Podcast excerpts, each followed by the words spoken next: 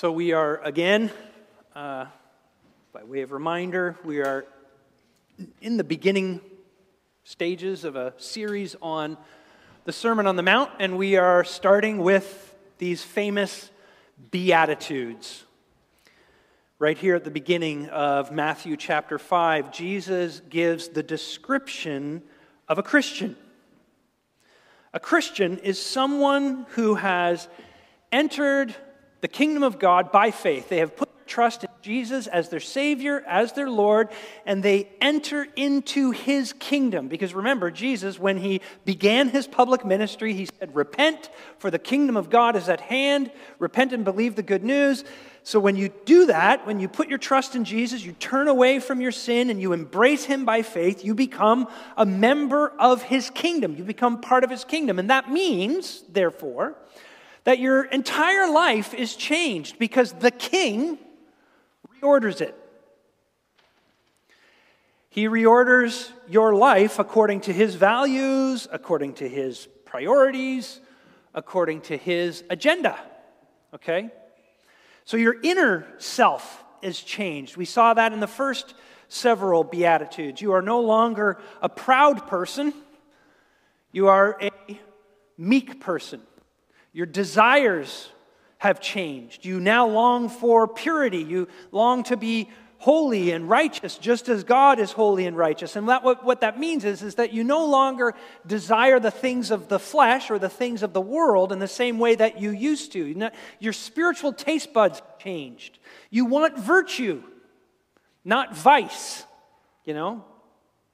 You want the things of God, not the things of the world. These are the inner changes that come about in you. But then outer changes happen to you as well. We talked about this last week, I think.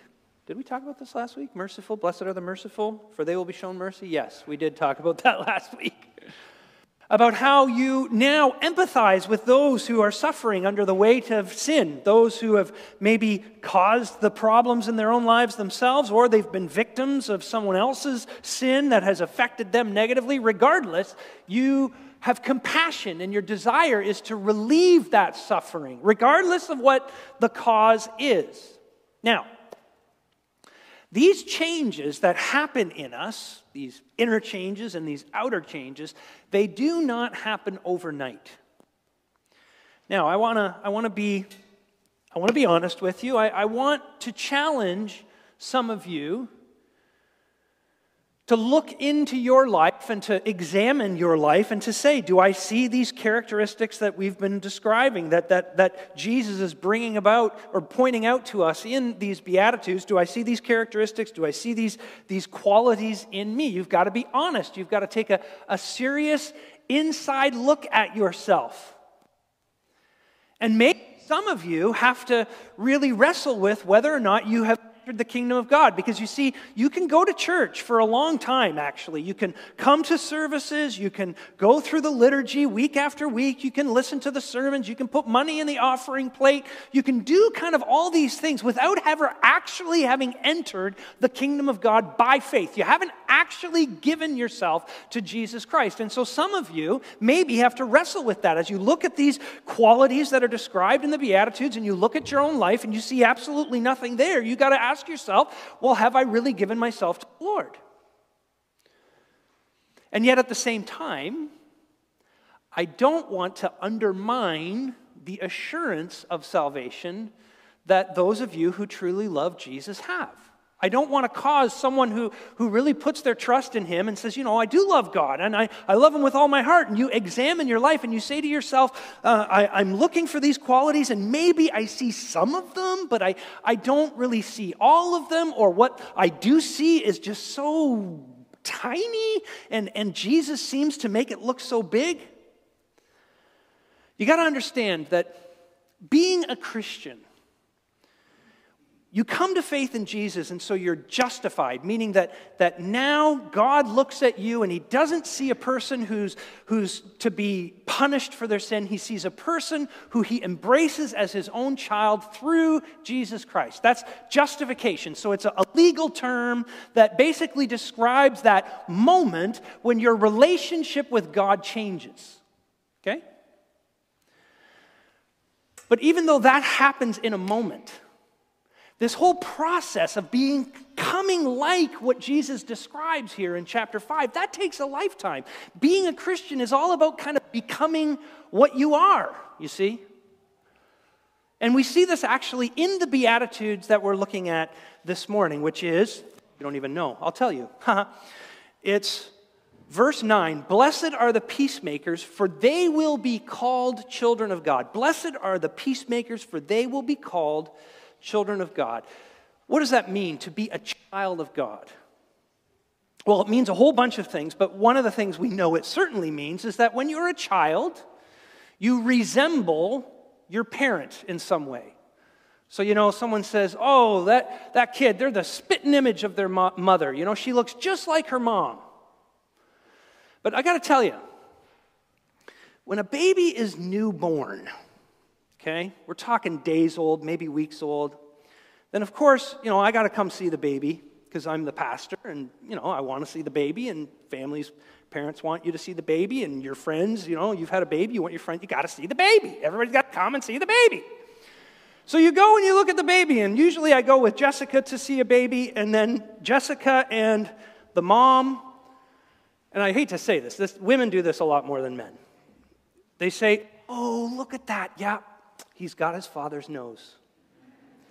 Or, oh, oh, do you see that? Oh, I think she's got her mom's eyes.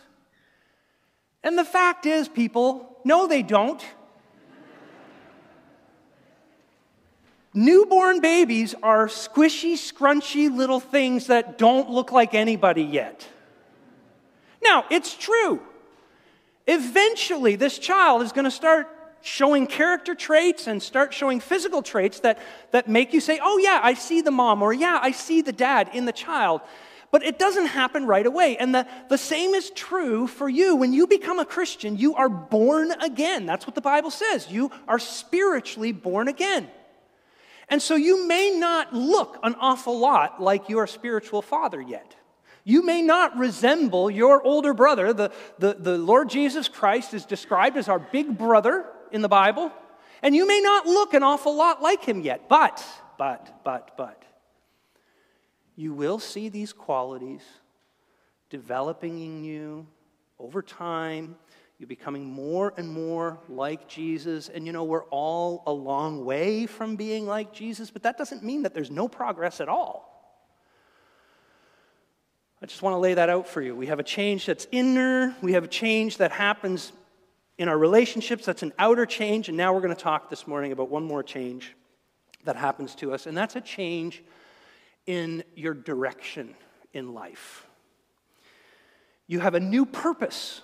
When you enter the kingdom of God, your purpose for being here, your purpose for existence, your purpose for walking the face of the earth is changed.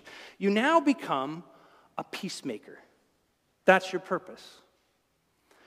Now, you can ask the question, why are we here? And, uh, you know, you can use our Confession of Faith, the Westminster Confession of Faith. The Shorter Catechism says, uh, what is the chief end of human beings? It is to glorify God and enjoy Him forever. That's absolutely true. And you can use that kind of language to explain why we're here on this earth. But you could also say, well, how do I glorify God while I'm here on this earth? How do I achieve that goal? Well, you could say it's through peacemaking. And that's what we're going to see and, and look at uh, and unpack together for a few minutes this morning. Now, let me just explain that this is actually sort of a two parter sermon. Part one is today, part two, Lord willing, is next week, okay? Because remember, it says, Blessed are the peace, blessed are the peacemakers, for they will be called children of God. They will resemble their father. They will be like Jesus. Okay, well, who is Jesus? The Bible describes Jesus as the Prince of Peace. But the Prince of Peace, you got to understand, what does he look like? He has nails, he has thorns, he has a spear in his side. This is why verses 10 and 11 say, Blessed are those who are persecuted because of righteousness, for theirs is the kingdom of heaven. Verse 11, Blessed are you when people insult you, persecute you, and falsely say all kinds of evil against you because of me. You see, if you are going to be a kingdom person, if you're going to be a peacemaker, you are going to take it in the chops sometime. You're going to re- be on the receiving end of slander, insults, of discrimination, of reviling, however you want to describe it. You, that is going to happen to you. Why? Because you're a peacemaker. And so, this is part one of, this, of the two parter being a peacemaker, and then you come back next week and you find out like what it's like to be persecuted for being a peacemaker. Because that's how Jesus' logic works. Jesus' logic is if you're, if you're in my kingdom, you will be like this. Oh, and by the way, the consequences of which will be this. Okay? So let's have a look together at this idea, at this concept of peacemaking that Jesus lays out for us. What is a peacemaker? Well, sometimes it's helpful to know what something isn't to better define what something is. And so let's talk about what a peacemaker is not, and that is a peacekeeper. A lot of people get this confused. They read this and they say, you know, it's kind of like, like peacekeeping. You know, a person who is a peacemaker, they're that kind of person who is sort of easygoing. You know, they're pretty laid back. They, they, they're, they don't get their feathers ruffled very easily. They're, they're kind of kind of chill, you know? They avoid confrontation and they are not combative and that kind of thing. They have that, that kind of personality. So if you're an Enneagram follower, you're a nine. And if you're a DISC follower, you're an S supporter. And if you're kind of a Myers Briggs person, then you say, yeah, you know, they're an ENFJ, that kind of person. This is my wife, okay? This is Jessica and a lot of other people. People who like to keep the peace people who like to avoid conflict. But that's not the same as being a peacemaker, you see, because these beatitudes, they don't actually describe anybody's natural disposition. There's nobody who is a natural peacemaker. The nines and the ENFJs or whatever it's called, or ENF, EFNJ, or, you know. It's not a natural disposition. And so it, sometimes peacekeepers uh, are people pleasers. Sometimes they have the idolatry of fear of man or, or fear of woman, fear of people, fear of disappointment. They're appeasers, but that does not make them necessarily a peacemaker. So, so the state of peace, according to the Bible, is not simply a state of non conflict, right? Where, you know, you sit around the table on Oh, this is, this is good, okay? It's Easter, and you've got a family gathering together, and you're sitting around the table, and everybody's smiling, and, you know, there's grudges between siblings that have gone on for decades. I'm talking about when you're an adult and you're getting together with your family, not when you're just a, a kid, because kids are smart. They fight out in the open, and they have at it. Old people, when you get adult, you know, for the sake of keeping the peace, we don't say anything. So everybody's got a big smile on their face. Yep, pass, pass the cranberry sauce. Thank you very much.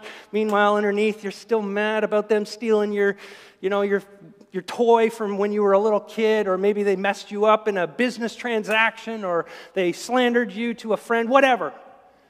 And we don't say anything about it. And we're in a state of non conflict.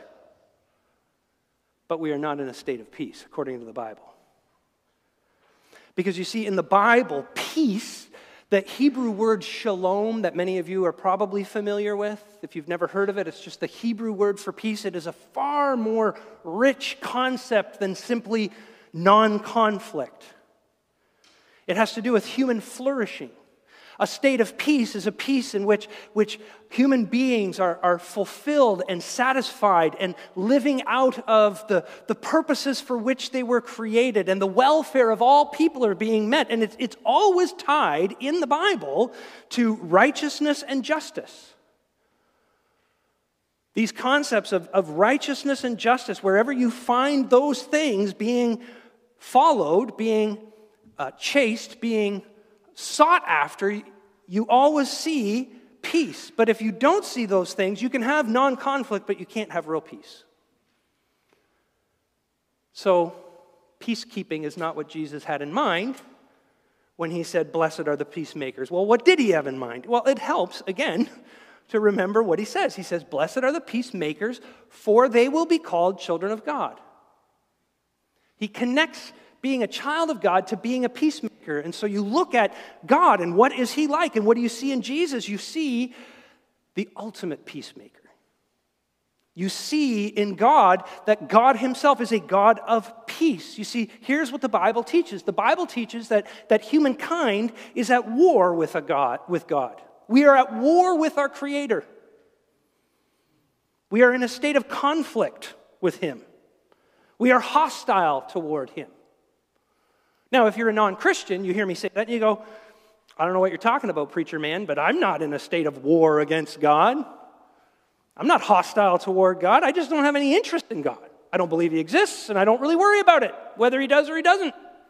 And so I'm not in conflict, I'm not in war, I just don't really care. But the Bible begs to differ. Paul says in Romans chapter 8, verse 7, he says, The mind governed by the flesh, which is a synonym for being a non Christian, for not believing in Jesus. You have a mind that is governed by the flesh. That mind is hostile to God. It does not submit to God's law, nor can it do so. Did you hear that? See, the problem is, is that we, in our natural state, we do not submit to God's law. And we're unable to submit to God's law. And what does that mean? Well, that's a huge thing in and of itself. Could take a whole sermon or series of sermons on its own. So I'm just going to boil it down to its most basic parts. The same thing Jesus said when he was asked, What's the law? He said, This is the law to love the Lord your God with all your heart, with all your soul, with all your mind, with all your strength, and to love your neighbor as yourself. That's the law. In other words, if you're not putting God first in your life, if you're not submitting to God's rightful place in your life as the ruler of your life, as the one who decides for you how, what makes life worth living and how that life ought to be lived, if you're saying to God, Look, I'm doing things my own way, you're not submitting to God. And you're at war with Him. But here's the funny thing you know, you can be a Christian and you can be at war with God too. You might say to yourself, well, I, am a Christian, I'm a believer, I'm not at war with God. I love Jesus. Jesus is more important to me than, than anything else in the world. Okay, I'll believe you. You're not at war with God. I won't speak on your behalf, I'll just speak on my own. I love rule over my life. I want him to be king of my kingdom. I want to live for his kingdom rather than my own. And yet, and yet, when I'm disappointed, when I don't get what I want, there's something that I really, really desire, and, and I want to have this thing, and I believe this thing would be really good for me and really important for me. Or perhaps I have plans that I'm making, and I have goals that I'm going for, and those plans keep getting thwarted, you know, and those goals keep, keep getting placed further out of my reach rather than closer into my reach. I see these things happen. What do I do? I go to the cross. And do I say, well, I look at the cross of Jesus Christ and it consoles me over the things that I desire and the things that I want that I'm not getting? I look at the cross and I say, it's okay because I have Jesus Christ and He is far more worth, he is worth far more than having any of these, these simple desires. And so I can live without those things because I know I have him, and having him is something that I will not ever lose. Do I do that? No. I look at the cross and I say, What good is this cross? When I'm not getting what I want, when my life's not going the way I want it to go, when I'm not achieving the goals I'm after, when I'm not experiencing the joys that I think will make me happy. That's how it works, at least in my life. And you know, hmm, it's interesting about this. I've got to spend all week thinking about the dynamics of this at play in my own heart. And, you know, it, it's, it's this enmity with God that sits sort of dormant for a long, long time. It can be very, very quiet. You don't even know it's there most of the time. You're not thinking about it, but then all of a sudden it pops up. You guys, it's like Smaug. Not smog like smog over Hamilton Harbour, Smaug the dragon. Now, this is from The Hobbit, and, and I confess, I think the movies has utterly destroyed the, the real story, but I am going to use the movies. Who is Smaug? Smaug is this dragon, and dragons love gold. And, and Smaug lives under this mountain and he sleeps on a, on, a, on a huge pile of gold. And he's dormant and he's hibernating and he's just like asleep. But of course, the, the dwarves want the Arkenstone from Smaug, and so they get Bilbo Baggins, the, the burglar, to go in and in a very sneaky way try to steal the Arkenstone from, from right out from underneath Smaug's nose. But what happens? Smaug wakes up, right? You have crossed his will. And what does Smaug do? He erupts in violence. He erupts in, in anger. He erupts and he, he goes to destroy the people of Watertown. Well, here's the gospel. Here is the gospel telling me that if I put my trust in Jesus and I give my heart to Him, that He will take care of me and He will watch over me. But then, you know, I've got this will, I've got this desires, I've got these things that, that are really, really important to me. And they, it sits very low under the surface. It's dormant for a while. You know, life is carrying on and I'm accomplishing things and I'm getting things done, etc. But then, as soon as God sends something into my life and it crosses my will, what happens? I erupt like Smaug. Now, I can't breathe fire and cause devastation over the town of Dundas, so my eruptions look very, very different than Smaug's eruptions, and maybe you're a little better at maintaining a, a, a, certain sense of propriety in your life, so your eruptions are even less visual or, or uh, obvious than my own.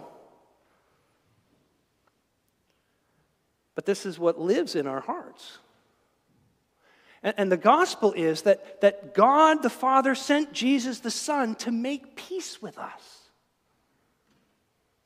When we pull our swords up in, in rebellion against the God who, who created us and loves us beyond our wildest dreams, He sent Jesus into the world. And what does if, if Isaiah 53 say? It says, He was pierced for our transgressions, He was crushed for our iniquities, and the punishment that brought us peace was upon him. See, Jesus came to end the war between us and God. He took the punishment that, that you and I, the rebels that we are by nature, he took that punishment on himself. Why? So that we could be reconciled to God. We, we, we talked about it in our, in our time of confession, or we referred to it in, in Romans chapter 5, verse 1. It says, Having been justified by faith, we have peace with God through our Lord Jesus Christ. You see, Jesus, when you look at the cross, Jesus disarms your rebellion. Faith is basically saying, you know what? I finally understand. I finally see it. I have spent my life fighting against my Savior. I have been kicking against the pricks. I have been saying to God and to Jesus, I know better how things ought to go in my life, and I know better than you do, and I am going to, a la Frank Sinatra, I'm going to do it my way. And saying, you know what? I've started to see how in all this fighting, I'm the one getting beaten. I'm the one who's battered. I'm the one who's bruised by this self will of mine. No more. It's to take that sword out of its sheath and rather than, than raise it in, in rebellion against God, to take it and lay it at the foot of the cross. And to say, I am disarmed. No more will I rule my life. But Jesus, you, my Savior, you are my Lord. You have peace with God. And that enables and empowers you actually to become a peacemaker, just like your Savior, right? Here's the main form of peacemaking, friends it's evangelism. It's telling others you're at war with God. And you need to lay down your weapons and receive Him by faith and end this war. Sometimes you'll do it explicitly, like I'm doing it now, like a preacher saying, You're at war, don't be at war. You'll probably be better at it. Even if you're explicit, you'll say, Let me tell you about how I was at war with God and how God made peace with me through Jesus. But oftentimes, it'll be less explicit, you know. You'll have friends or you'll have colleagues or you'll have whomever, maybe a family member, and you'll just sort of ask questions, wise questions, thoughtful questions, prodding questions, gently encouraging them to evaluate their lives. But surely it means that you won't run from conflict. In fact, you'll, when possible and when wise, you will lean in. You're not quarrelsome, you're not confrontational, you're not all up in people's faces, but you're also not afraid to engage people. You're not afraid to speak the truth, that you do speak in love, of course. Remember, the war that most people are at with God is rarely overt. It's rarely very easy to see. Often it's, it's quite subtle, and so you'll have to be on the lookout to see the warring spirit, even in your Christian friends. So, for example, okay, you have a friend who's kind of wallowing in self pity. Their life, from their perspective, is lousy. It's not turning out the way they wanted. They've got problems in their lives and they've got experiences that have caused them to, to feel a little bit like they're getting a raw deal and you show compassion and you show sympathy and you show understanding because maybe you've experienced some of these disappointments in your life as well. Maybe you have been in times of self-pity yourself but, but you'll, you'll take the step to remind them of all those riches that they have in christ You'll, you'll give them the biblical perspective on their problems. You'll help them see from a biblical point of view what it is that's going on in their lives, causing this sense of self pity, and, and how can they use the gospel to correct it. What does Psalm 73 say? Psalm 73 says, Whom do I have in heaven but you? And on earth I desire nothing but you. C.S. Lewis once said that he who has God and everything else has no more than he who has God alone. Now, that is hard to take. That is hard to believe. That's why Christianity isn't a, you know, real Christianity isn't exactly a popular religion with people when you first explain it to them. And you say to them, look, this life might be full of suffering. This life might be, might be full of hardship and disappointments, etc. But don't forget, this life is simply the training ground for the life to come. And you say that to someone whose life sucks and they're, they're, they're, they're caught in this cycle of just spiraling inward and downward. And you want to say to them, stop your self pity. Remember that Jesus has told you he will never ultimately withhold any good gift from you. You may not receive it in this life, but in the next life you will. And that's a tough thing to say because it's a tough thing often to believe. But you will have the courage, if you're a peacemaker, to speak that as gently as you can and as effectively as you can and as winsomely as you can, but you will at least try to speak it. Or let's say you have a friend or a family member or someone in your life who is embracing a lifestyle that you know is just contrary to Scripture. It's popular, it's normal, according to the world's way of understanding things. It's, it's just how people live, but it runs contrary to the will of God. You will try to restore them. You'll call them to faithfulness. You'll show them the truth. You'll show them, you look, you're at war with your God here. And, and that's a risk, okay, because you may lose a friend. You may lose a family member who won't talk to you anymore. You may lose a, status in society because you're really running against the grain. Remember, uh, Everywhere you find the peace of God, it's where truth, justice, and righteousness are found. That's where peace is. So you're going to have to stand up for things that are unpopular at times. You might have to stand up for the unborn in our culture. You'll have to stand with the poor. You'll have to stand for the oppressed or those who have, have, have been racialized. And you speak up and stand up for them whenever you see it. And it's a risk because you might lose your status in polite society. You might get canceled. Maybe. But listen the work of peacemaking, friends, it's the work of healing. Have you ever heard of something called kintsugi? Probably a lot of you have heard of it better than me and know how to say it. Did I say it wrong? I may have. Kintsugi, it's this, it's this Japanese form of art where they take clay pots that are broken. And they put it back together again, but they don't put them back together in the original form. They take pure gold and they mend the seams, the, the breakage, the fissures, they mend those with these pure, pure bits of gold, and, and it heals the fissures so that they, this, this pot is different, but it's also more, it's stronger and it's more beautiful than it was before. I've got a picture of one. Isn't that beautiful? But here's the thing that the, the, the, the gold that is used to mend this pot that was broken actually enhances its beauty. It makes it more beautiful for having been broken and, and restored.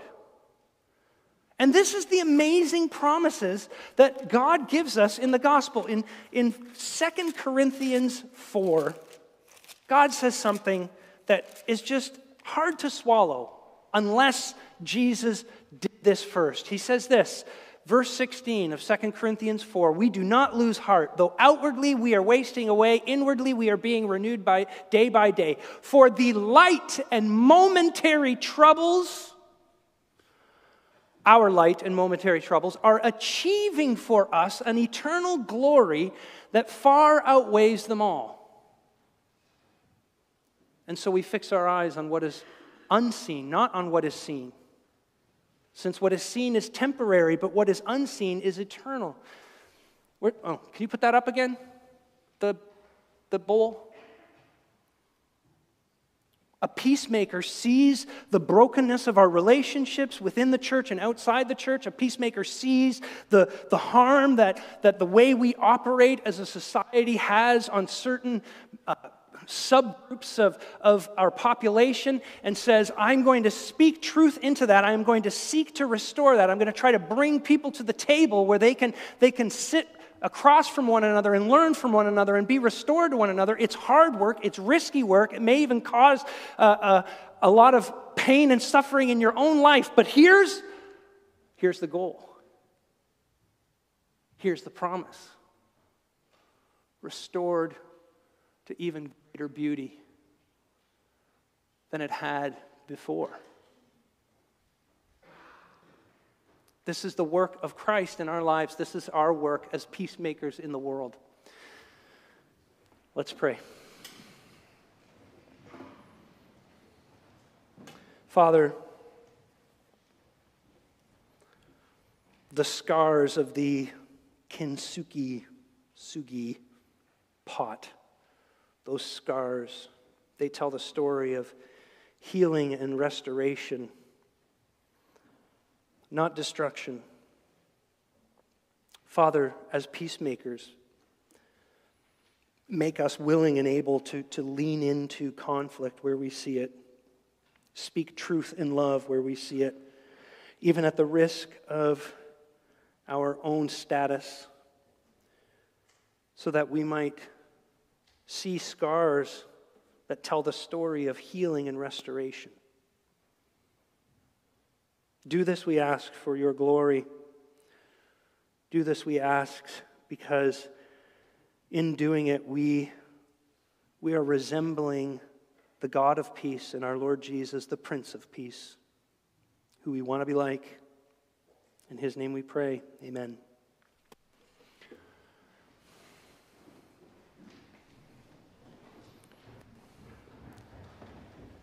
So at this time, if you are in grade five or six, you are free to attend sermon breakout if you would like to. Uh, it's in the Safe Families room. Uh, there's, Lord willing, going to be an adult there with you. And you guys can uh, talk about the sermon. And we have an opportunity also to talk a bit about the sermon if we want.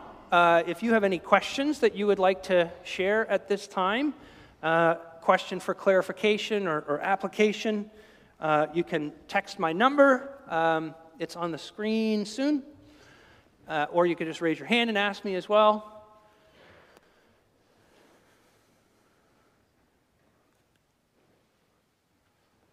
Any questions? I should plant questions. So, oh, good. A question. Go ahead, Ruben.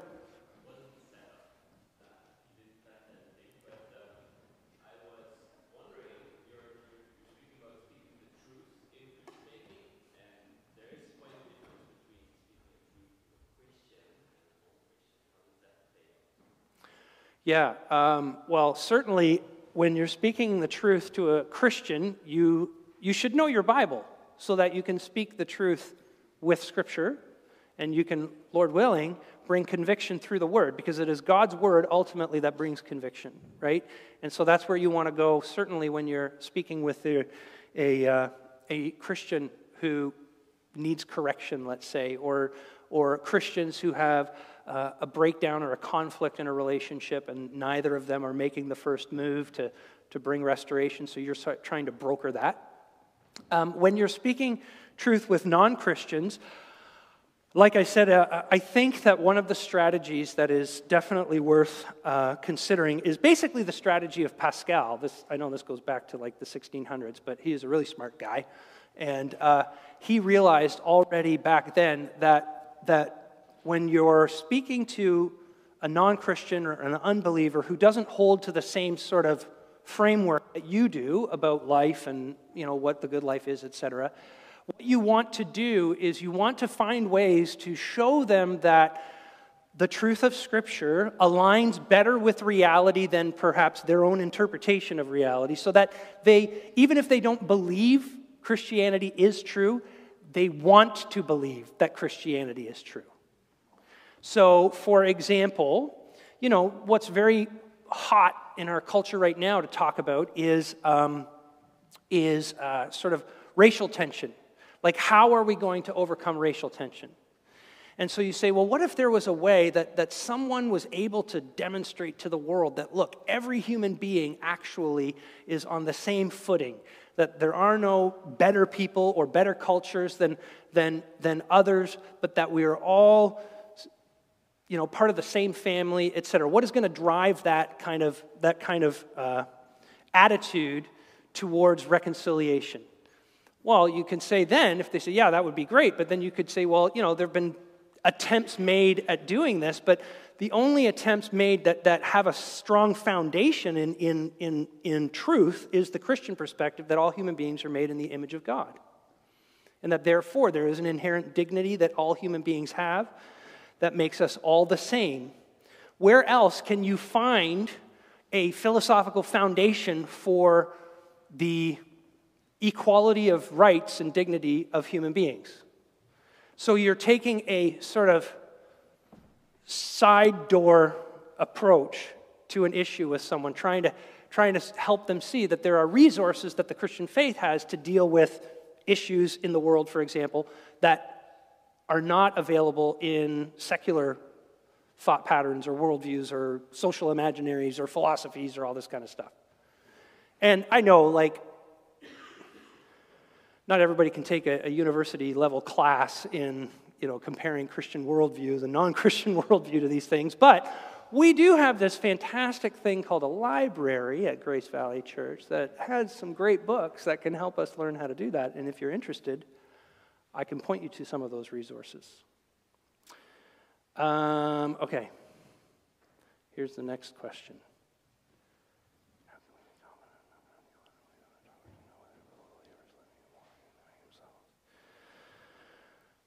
Uh,